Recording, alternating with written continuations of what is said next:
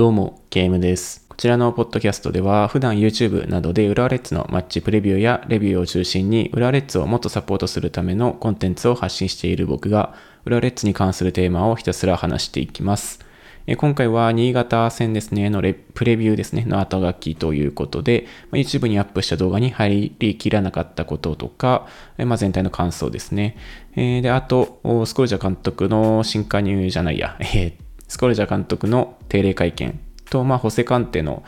加入会見もあったので、そのあたりを深掘っていこうかなと思います。はい、ということで、週末に迫ってきたアルビレックス新潟戦ですね。えー、まあ、プレビュー動画は上げましたけども、まあ、新潟は良太郎が絶好調ということで、2勝2分けですね。まだ負けなしのチームとなりますね。で、結構その、繋いでくるイメージみたいなのは、もしかしたらあるかもしれないですし、まあ、ボールポゼッションなり、えー、パスサッカー的なイメージを持ってる方もいるかと思うんですけども、まあ、どっちかっていうと、そのカウンターとか、そういった局面の方が力を発揮するようなチームだなっていうふうには見てて思いましたね。もちろん後ろから繋いでいくっていうことはあるんですけども、いわゆるポジショナルプレー的な、えー、立ち位置を非常に重視して、えー、動きすぎない、っていうような部分よりはもう少し動きのあるというか、えー、ボールサイドに寄ってきて、えー、密集のところで狭いエリアでもボールを回しながら脱出していくと、まあ、そういう感じがね、強いかなと思います。で、特にウィングプレイヤー、まあ、サイドハーフの2人の太田と水戸ですね、かなりスピードがある選手で、えカウンターでもね、出ていくっていうのも彼らが担っていますし、え守備の部分でもね、プレッシングをかけるのも、その2人のスピードっていうのは結構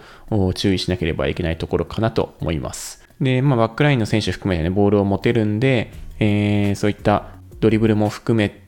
えー、相手を外していくとかっていうのはできると。まあ狭いエリアでもできるよねっていうところがあって、で、大きなスペースを作って、密集を作ることによって、そこから脱出した後に大きなスペースを得ると。でそこで、えー、まあ、良太郎がもちろん輝いているっていうのは今あるんですけど、プラスウィングプレイヤーとか、その辺を絡めて一気に攻めていくっていうのが、まあ、多いかなと思います。まあ、前節の川崎戦の得点もショートカウンターですね、前からのプレッシングで奪ったところから、良太郎のミドルシュートだったんですけど、まあ、自陣からのカウンターも結構あって、まあ、かなりそういった縦に速いカウンター気味の攻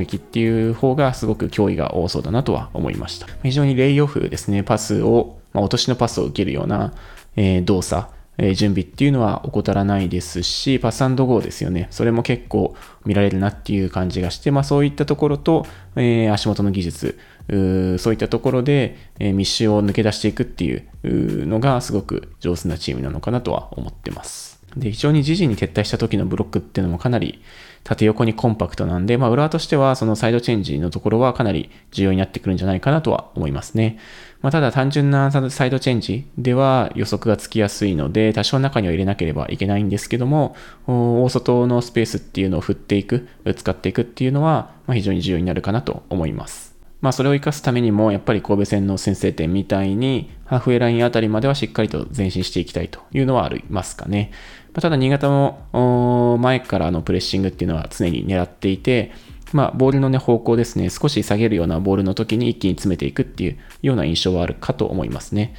ただ、その下げるボールをやめればいいのかっていうわけではなくって、下げることによって、それは裏返しとしては、新潟を誘い出すということにもなるんで、えー、で、かなり前に追従して、ボランチなりセンターバックなりも前にずれていって人を捕まえるっていう傾向があるんで、えー、それはバランスというか引き出すっていうのも見せながら、コオロキでのね、ポイントを作るのもそうですし、コオロキに引っ張られたセンターバックの裏をしっかりと狙っていく、そういう攻撃っていうのは、まあ、有効になるんじゃないかなとは思っています。で、まあ、サイドチェンジするためには、ハーフウェイラインまでの前進っていうのももちろん必要で、そういうこに入った時に、しっかりとサイドに振っていけるかっていうのは、えー、まあ、引き続きね、神戸戦とセレッソ戦と引き続いてやっていくことでもあるということですね。まあ、なんでそういった密集の部分にちょっと着目して、えー、そこにから突破されないようにするのかっていうところとか、まあ、カウンターに出ていく、新潟が自陣からカウンターに出ていく時っていうのも、442のね、ブロックをかなり、えー、ツートップも含めて敷いているんで、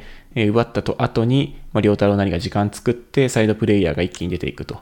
そういうカウンターが多いんで、それを防ぐためにも、密集のところ、そして良太郎のところで、えー、時間を作らせない、ポイントを作らせないっていうことはとても重要になりそうかなと思います。で、まあ、浦和のメンバー的にも、まあ、基本的にはね、神戸戦の継続かなとは思ってますね。まあ、変える理由もそんなにないかなっていう感じはあるので、まあ、スタメンは引き続き同じでいくんじゃないかなと思っています。さすがにホセカンテがベンチ入りっていうことはないとは思ってますが、合流してね、まだ火曜日から合流したばっかりなんで、まあ、徐々にコンディション上げつつっていう感じにはなると思います。まあ、あと、新潟は結構前半から飛ばすというか、サイドハーフがかなり前からプレッシングするけども、プレスバックもしっかりとやるってことで結構飛ばすなっていう印象はありますね。なんで前半は結構いい試合ができるんだけども、後半時間経っていくにあたって、まあ、控え選手の質っていう、その層の厚さの部分もちょっと課題はあるとは思うんですけども、徐々に落ちていくかなという印象はあります。で、どうやら全部は見てないんですけど、まあ、後半80分あたりに入ったところで失点する傾向が強いっていうことなんで、今年は。まあ、そこまでに試合を決められないようにするのはまず一つ重要になりそうかなとは思いますね。えー、実際、前節の川崎戦でもう60分過ぎ以降から徐々に落ちてくるというか、やっぱりその狭いエリアを前進していくっていうには技術的にはね難易度は高いんですけども、疲労からね、そういったボールのタッチのズレとか、少ないズレではあるんですけども、そういうのが出てくるようになると成功率も下がってくるので、まあ、そこまでなんとかこう失点しないようにするっていうのも、試合運びとしてはね、一つありかなというふうには思います。まあ、控え選手の質で言うと、浦和の方がね、明らかに高いですし、まあ、最近の小木とね、安井と、えー、まあ、関根も含めて、えー、途中から出ていった選手が試合の流れを変えるとか、えー、試合を動かすっていう力はあるんで、まあ、その辺は、え非常に狙いどころというか楽しみにできるところなんじゃないかなと思います。まあ、あとは、ちょっと天気がね、怪しいと。まあ、多分雨降るだろうなっていうのがあるんで、そういったピッチ状況の中で新潟がどんくらいやってくるのかっていうのも少し見ものかなとは思います。で、あとは2ボランチに対して浦和がどう出れるかっていうのはありますかね。まあ、開幕から、えー、FC 東京後半2ボランチにしたところで少しやられてしまった部分もあったし、まあ、マリノスのの2ボランチもそうですよね。で、セレッソ戦でも前半途中から後半途中ぐらいまで2ボランチ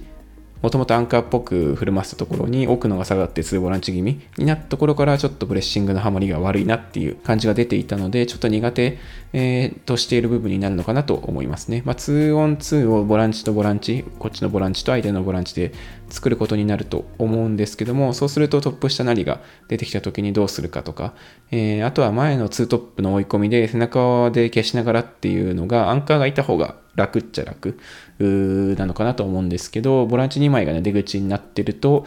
2人で2人を消しながらっていう感じにはなるんで、その辺がね、少し難しくなってくる側面があるのかなとは思います。まあ、あとは攻撃の部分で最後の質っていうところなんですけど、これはまたね、もちろんトレイルに越したことはないんですけど、引き続き改善を期待して、えー、どうやらサイドバックとボランチがもっと絡んでいけるようにっていうトレーニングもしているみたいですけども、えー、新潟はかなり縦横に非常に狭い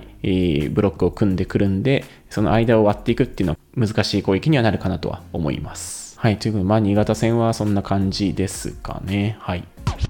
はい、次は、えっと、3月14日ですね、火曜日に行われたスコルジャの、え、定例会見についてちょっと深掘りしていこうと思います。えー、まずは、ホセカンテの、えー、移籍加入が発表されたけども、まあ、いつぐらいから試合に起用したいと考えているのかという質問ですね。まあ、新しい血を注入してくれると思うので、できるだけピッチ上、ん早く、できるだできるだけ早く、ピッチ上で彼の姿を見せ、見たいと思ってますと。まあ、攻撃面でのパフォーマンスがまだ良いと言えるところまで行っていませんので、彼が上げてくれればと思いますということですね。まあ、攻撃面のパフォーマンス、最後の質の部分っていうところもそうですし、まあ、コオロキ的なね、この受ける動きとか、まあ、レフ・ポズナンでも、ワントップの選手はかなりデカめのね、イシャクっていう選手が出てたと思うんですけども、アーリークロス気味でも結構合わせていけるとか、えそういう選手っていうのは多分スコルジャ的には欲しかったと思うので、えそういう面も個人の力も含めて攻撃面でのパフォーマンスを上げていってほしいっていうことだとは思いますね。で、ホセカンテにどういうプレー期待しているのかっていうと、まあ常にチームのことを考えてプレーできる選手ですと。まあスキルがあるだけでなく、ボールを持った時に賢いプレーができます。ですので、ゴールだけではなくアシストも期待していますということですね。まあ、ボックスプレイヤー的だとは思うんですけども、まあ、もう少しね、ボールを触りながらプレイできるっていうのもあるんで、うん、まあそういったところを答えているのかなと思いますね。で、ポーランドにいた時も、まあ、ベストストライカーの一人であったと。で、性格も大事であるっていうので、まあ、非常に性格もいいっていうところですね。ハードワークしてポジティブなエネルギーをチームにもたらすと聞いていますということですね。まあ、この辺は、えー、フロントですね、まあ、フットボール本部が定めたコンセプトがあると思うんですけど、その前に選手理念としてね、裏のために最後まで走って戦って貫けるのかっていうのは一つあって、それを体現できる選手じゃないと浦和にはふさわしくないっていうのは、えー、まあ共通理解としてはこのクラブに関わる人は持っていると思うので、えー、そういった性格の面ですよね。自分の、えー、ハードハードワークを厭わないということ、最後まで浦和のためにプレーできるのかっていうのは非常に重要な要素だと思います。で、そこもポーランド時代に一緒に仕事をしていた指導者たちに話を聞いたけど大丈夫そうだということですね。で、次の質問が、まあ、新潟、神戸に続いて新潟無敗で勢いのあるチームとの対戦が続くけども、警戒しているポイントとか、えー、はあるかというとこですね。まあ、スコルジャとしては我々にとっては簡単なスケジュールではありませんと。アウェーで神戸に勝つことができたので、ホームで新潟に勝つための準備をしています。この前の試合では、規律がキーポイントだったと思います。特に守備の規律です。で、新潟に勝つためには、神戸戦よりたくさんの決定機を作らなければいけないと思います。神戸戦より攻撃的にプレーして、より多くの決定機を作りたいですということですね。まあ、守備の規律のところは、モーベルクと厚木がえー、初瀬をね、しっかりと追い込めたっていうのは、レビュー動画でもお話ししたんですけども、まあそういったところ、大久保のプレッシングの書き方っていうのも良くなってきたんで、まあ、その辺の規律は上がってきて、えー、まさにいい試合ができたのかなとは思いますね。まあ、センターバックの力っていうのもかなり大きかったと思うんですけども、まあ、新潟に勝つためにはより決定機を作らなければいけないということで、まあ、より攻撃的にプレーしたいということですね。まあ、前半とかは神戸戦良かったと思うんですけど、後半ちょっと押し込まれた面もあったと思うので、まあ、もう少し攻撃面でのパワーですね、相手陣内でプレーするというところを出したいということだとは思います。で、我々にとっては、えー、簡単なスケジュールではありませんということですね。まあ、ただ、個人的には、鍛えられた浦和サポーターなら、調子のいいチームとやるときより調子の悪いチームとやるときの方がなんか嫌な感じするんで、どっちかっていうと柏戦の方がなんか嫌な感じするなっていう気はしています。えー、次が J1 リーグで開幕2連敗したときはショックだったと思うが、2連勝して、えー、落ち着けたかという質問ですね。まあもちろん雰囲気は自分たちが行動する上で結果は大きな影響がありますと。えー、2連敗をした後に流れを変えて勝利していくことは簡単なことではないので、選手たちのハードワークを評価したいということですね。まあ、ただ理想的なパフォーマンス、目指しているところを考えれば、まだまだ遠いっていうのは現実的にはあって、さらにね、そこはブラッシュアップ、ハードワークをしていく必要があるというのがスコルチャーの答えですね。まあ、そうですね、やっぱり結果が大きな影響ありますっていうのは、去年ね、えー、まさに実感したところで、もちろん内容、結果を得るためには内容がないと結果を得られないんで、内容を高めていくこととその結果を得ることっていうのは相反しない、二項対立ではないんですけども、えー、内容がね、向上していっても結果が出ないっていう風になると、やっぱりそちらにね、引っ張られてしまうっていうのは人間ですし、勝負事をやってるんで、それはやはりあるよなっていう話ですよね。まあそこから、なので2勝したっていうことはとても大きくって、いろいろね、難しい話になってきちゃったりするんで、もちろん結果はないよりはあった方がいいということですね。まあ、もちろんそのために内容が何でもいいっていうわけではなくって、え勝利の確率を上げていくためには内容の向上っていうのは間違いなく不可欠ではあるんですけども、何かとね、いい内容じゃなくても結果が取れちゃったとか、そんなんでもいいんで、結果があると、いろいろと楽になるよねっていうのは、まあそうだし、逆だ、逆の場合は難しくなるよねっていうのはまさにその通りかなと思います。で、あとは攻撃面をストロングポイントにするために、ゴール前まで、ゴール前でどんなプレーが必要なのかという質問で、まあ、焦らず、じれずにプレーすることと、冷静さを持つことだということですね。ペナルティエリア内に侵入するとナーバスになってしまうことが多いと思いますと。で、それは経験不足から来るところもあって、まあ、心臓以外に J1 リーグで、えー、10ゴール以上取った選手はいないと。そういうところもあるので、忍耐強く見なければいけないと思うけども、どうすればね、えー、その10ゴール取ったことないような選手たちがペナルティエリア内で落ち着いて、えー、プレーできるかっていうのも考えなければいけないとしてますね。まあ、この辺は、えー、その戦術的なところ以外でもメンタル面のところにも触れていて、まあ、去年からね、ペナルティエリア内で、えー、ゴールを取れない最後のところがあ上がってこないっていうのはやっぱりあって、コールキー以外に冷静にエリア内でプレーできる選手がいないよねっていうのは、もしかしたらあるのかもしれないですね。まあ、この辺は、そういうところで言うと、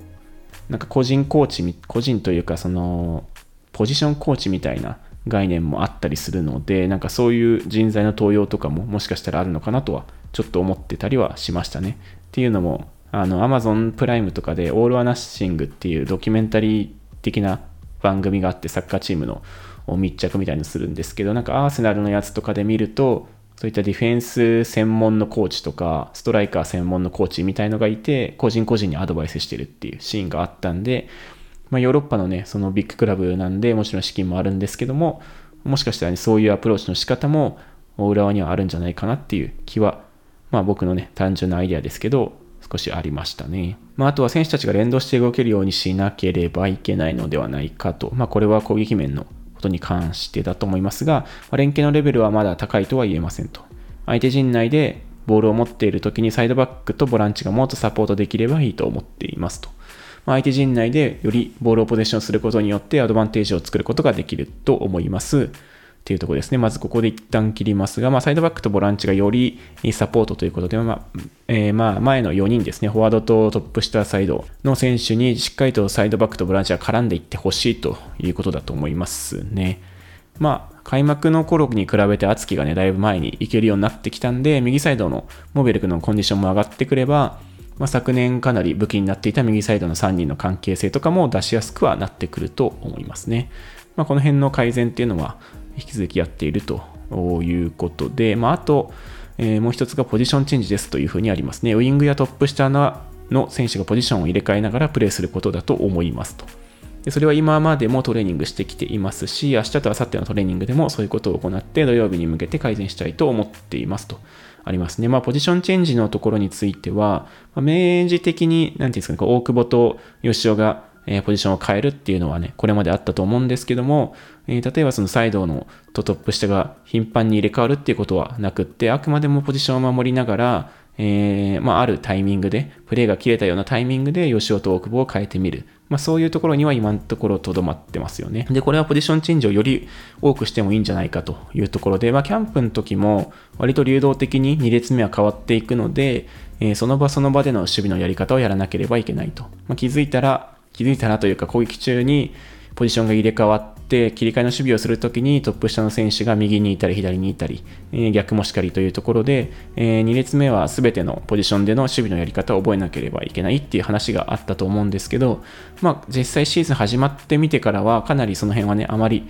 少ないのかなとは思ってますね。まあこれは去年まではそういうサッカーをやっていなかったっていう影響もまああるとは思いますね。去年は非常にポジションを大事にするサッカーだったので、えー、むやみやたらにね、ごちゃごちゃ動くっていうよりは、ポジションを守りながら、えーえー、攻撃をしていくというのがあったんで、まあ、その辺の影響も多分あるんじゃないかなとは思ってますね。まあ、ただ、スコルジャ的にはもっと流動的というか、トップ下とかウィングの選手がどんどん入れ替えながらあプレーしていってもいいということなんで、まあ、その辺はトレーニングをするということで注目、新潟戦に向けて注目ポイントの一つになるのかなと思います。もちろん攻撃を考えれば、えー、シンプルに同じポジションでも人が入れ替わることによって相手の目線を変えるとか、えー、人が入れ替わることによって相手の受け渡しを強制させるとか、まあ、そういう効果があるんで、それがね、いい方に作用してよりいい攻撃ができるっていう面もあると思います。まあ、ただそうした時の裏返しとしてボールを失った時の守備ですよね。その辺が曖昧になってしまう。ようになると逆にカウンターを食らうピンチになってしまうので、その辺も含めた上で、えー、流動性、2列目のね、流動性っていうのを見ていくといいんじゃないかなと思います。で、神戸戦はチームのスプリント回数が117回で、それまでの3試合より少なかったけどもというとこですね。ま、新潟戦では増やしていきたいのかという話で、まあ、新潟は今好調で大きな自信を持ってプレーしている状況だと思いますと。で、フィジカル面も重要になってきていますと。で、スプリントはたくさん必要になると思います。なぜなら、新潟は主から攻への切り替えがすごく得意だからです。フォワードとトップ下の連携が素晴らしいと思います。それに対応するためのスプリントが必要ですとありますね。やはりスクロージャー的にも新潟はカウンターのところですよね。守備から攻撃へのポジティブトランジション。えー、守備から攻撃への切り替えのところがかなり警戒しているんじゃないかなと思いますね。で、それに対応するために多くスプリントが必要になるだろうということでした。まあ、あとはちょっと F1 の話とかが出ていて、まあ、あとは、まあ、公開練習による公開練習、練習を公開することによってどんな効果あるかみたいな、まあ、プレッシャーかけられるよねっていうのはあると思います。で、まあ、最後のところで、えー、試合の中で予想しないことが相手がしてきて起きた時に戦術を変えなければいけないとなった時、選手に判断してほしいのか、えー、スコルジャがいくつか用意したことを実現してほしいのかというはん、えー、質問で、まあ、ピッチ上で選手が判断して対応することは理想的な姿だと思いますと。まあ、後半が始まればね、何かを変えるチャンスはありませんと。で、そこは選手たちと協力し合いながら行っています。メインの決断は監督が下すべきだと思いますが、分析担当もずっと試合を見ています。彼らとも通信しながら改善点があれば話し合ったりしています。ですので、状況を分析して監督が判断するということがメインになります。メインになりますが、ピッチ内で選手がね、判断しながらプレーすることも大事だと思いますということですね。まあ、多少、去年とかに比べて選手への裁量っていうのはおそらく大きくなっているだろうなとは予想されます。で、まあ、分析担当を見ていますし、最後に判断するのが監督ということで、まあ、今の時代はどこもそうだと思うんですけど、そのコーチングチームっていうのがいて、監督がどちらかというと判断を下す。で、それぞれの専門の人たちをチームとして組んでいるので、各所から上がってきたものを総合して判断するのが監督の仕事っていうのが、まあ、最近のね、潮流なんじゃないかなと思います。はい、次は、えっと、ホセカンテの、えー、新加入会見についてちょっと見ていこうと思います。まあ、ピックアップしていくと、もともと J リーグに興味があったということですね。なんで、えー、オファーをもらった時にはこういうような気持ちになりましたと。まあ、非常にモチベーションがある選手を再びね、取ってこれたっていうのは非常にいいことなのかなと思いますね。特にここ最近の浦和は、その外国人選手を獲得する時でも、そのサッカー選手とサッカー選手としてのキャリアも含めて、まあ、あとね、人間的なところですよね。で、こう日本に来るっていうことに対して非常にポジティブに、えー、チャレンジするっていうその気持ちを持っている選手を獲得しているので、まあ、そういった人間性の観点からも非常にいい補強というか、この受け答えを見る限り、その辺は合致しているんじゃないかなと思います。まあ、あとは列でどのようなプレーを表現するかというところでは、えー、まずは全力を尽くして全てを出す姿勢を心がけていますということですね。まあ、具体的なプレーというよりは、えー、姿勢の部分というところになっててます。あとはスコルジャ監督からは、まずはしっかりと生活のリズムとコンディションを整えると、整えることと伝えられたということですね。まあ、自分の役割については今後また伝えられると思いますということなんで、まあ、まずはコンディションを整えていくということですね。まあ、2月からえー、浦和の施設で、大原でおそらくトレーニングをしてたようなんですけども、一旦帰国したということで、まあ、まだ時差ボケ含めてね、いろいろあると思うんで、まずはコンディションを整えて、まあ、早ければ25日のルヴァンカップ清水戦とかでのデビューになるんじゃないんですかね。まあ、あとは土田 SD に対してどんなところを評価したのかというところで、まあ、得点能力の高さと両足使えますというところと、広いシュートエリアですね。まあ、ちょっとプレー集とか見た感じ、ミドルシュート的な、あ少し遠めの位置からのゴールっていうのも決めてますね。で、あと周りを生かしながらコンビネーションの中で結果を出すことも素晴らしいと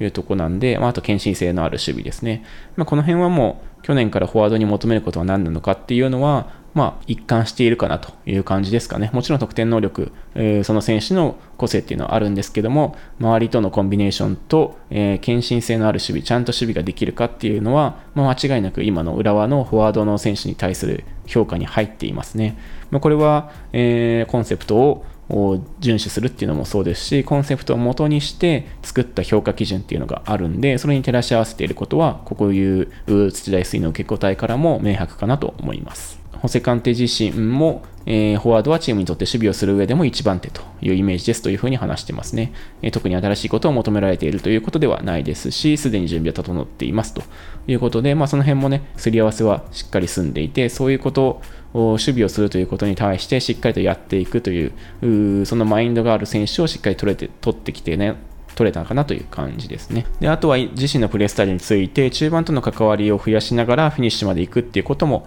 まあ多かった時期もあったけども、ここ最近はペナルティエリア内での仕事に集中しているところもあるということですね。まあ、まずはボックス内でしっかりと仕事ができるっていうのを優先しつつ、まあ、もちろんね、中盤に下がっていくこともできますよという感じですかね。まあ、とはルーツ的なところで、まあ、ギニアはお父さんのルーツではあったみたいですけども、基本はスペインで生まれ育ったということですね。で、ギニアにの代表に入ったので、25歳の、25歳頃にギニアに初めて訪れたという感じですかね。まあ、なんで結構国旗のフラッグをね、え、掲げる方も多いと思うんですけども、まあどちらでも大丈夫なんじゃないかなっていう感じですね。ギニアとスペインの。で、言語に関してもカタルーニャ語、スペイン語、英語、フランス語ということで、まあ、英語で基本的にはやってるっぽいので、えー、コミュニケーションは英語でやっていくこと、やっていくっていうことになるようですね。まあ、今のコーチングチームも英語でやってるんで、基本は英語でやっていくんだと思います。まあ、あとは ACL のファイナル登録の情報のとこについて、まあ、どうやら決勝前にもう一回登録するタイミングが出てくるんじゃないかみたいな話が出ていたんで、まあ、登録してはできるのかなと思います。ただ、外国人枠が20あ3人なんで、うんまあ、登録はできるけども、出場できるかどうかは分かんないですよね。まあ、今の状態でいくと、マリウスとシュルツは外せないですし、モベルクとホセカンテどっちかみたいな話になるかもしれないんですね。うんまあ、この辺はちょっと AFC はね、結構コロコロ変わるんで分からないところではありますが、まあ、登録はできるかもしれないですね。はいまあ、あとは日本への印象だったりとか、家族の話とか、まあそういったところにはなってますかね。まあどんなプレーをするかっていうのは始まってみないとわからないんですけども、基本的にはね、前で基準になれる選手を探していたと思うので、まあ、そういった活躍をね、期待したいかなと思いますね。まあ、高橋俊樹がもう少しできれば、えー、いいかもしれないですけど、まあ、まだ J2 からね、J3、J2 と来て J1。で、さこの間怪我もしてしまったんですけど、もう少し時間かかりそうかなというところで、まあ、それを待っている余裕はね、もちろん浦和にはないんで、もちろん優勝を目指すチームですからね、若手を育てるとか、そういうことを待つチームではないんで、えー、こういった補強はいいかなと思いますね。で、しかもホセカンテは32歳になる年かな。あなので、まあ、高橋俊樹にこう蓋をするような補強ではないとも思いますし、コロキもね、もうベテランの選手なんで、えー、年齢のその幅というか、えー、年齢の分布っていうんですかね、は非常にいいいい形にはなっているのかなとは思いますね。まあ、ホセカンテ、コオロキに前に基準になれる選手として、えー、回してもらいつつ、高橋俊樹もね、成長しながらそこに絡んでいければという体制になっていくのかなと思います。はい、ということで最後に一つだけコメントいただいてたので、えー、パフェクヒマジンさんで、えー、現地行ったので勝ててよかったですと、まあ、神戸に行ったところで現地に行ったというところですね。まあ、僕も現地に行きましたけども、本当アウェーで遠征行って勝てるっていうのは素晴らしいことで、えー、負けるとね、もう悲しくてしょうがないんですけど、本当に勝ててよかったなというのはその通りだなという感じです。はい、ありがとうございます。はい、いかがだったでしょうか？感想などコメントいただけると嬉しいです。え、また次にテーマにしてほしいものだったり、質問などがありましたらコメントをしてください。え戦術的なこととかね、関係なく、浦和レッズに関することなら何でも OK なんで、お気軽に送ってください。えー、匿名をご希望の場合は、質問箱のサービスですね、マシュマロというサービスを概要欄に置いてありますので、そちらからお願いいたします。え今回はこの辺で終わろうと思います。ありがとうございました。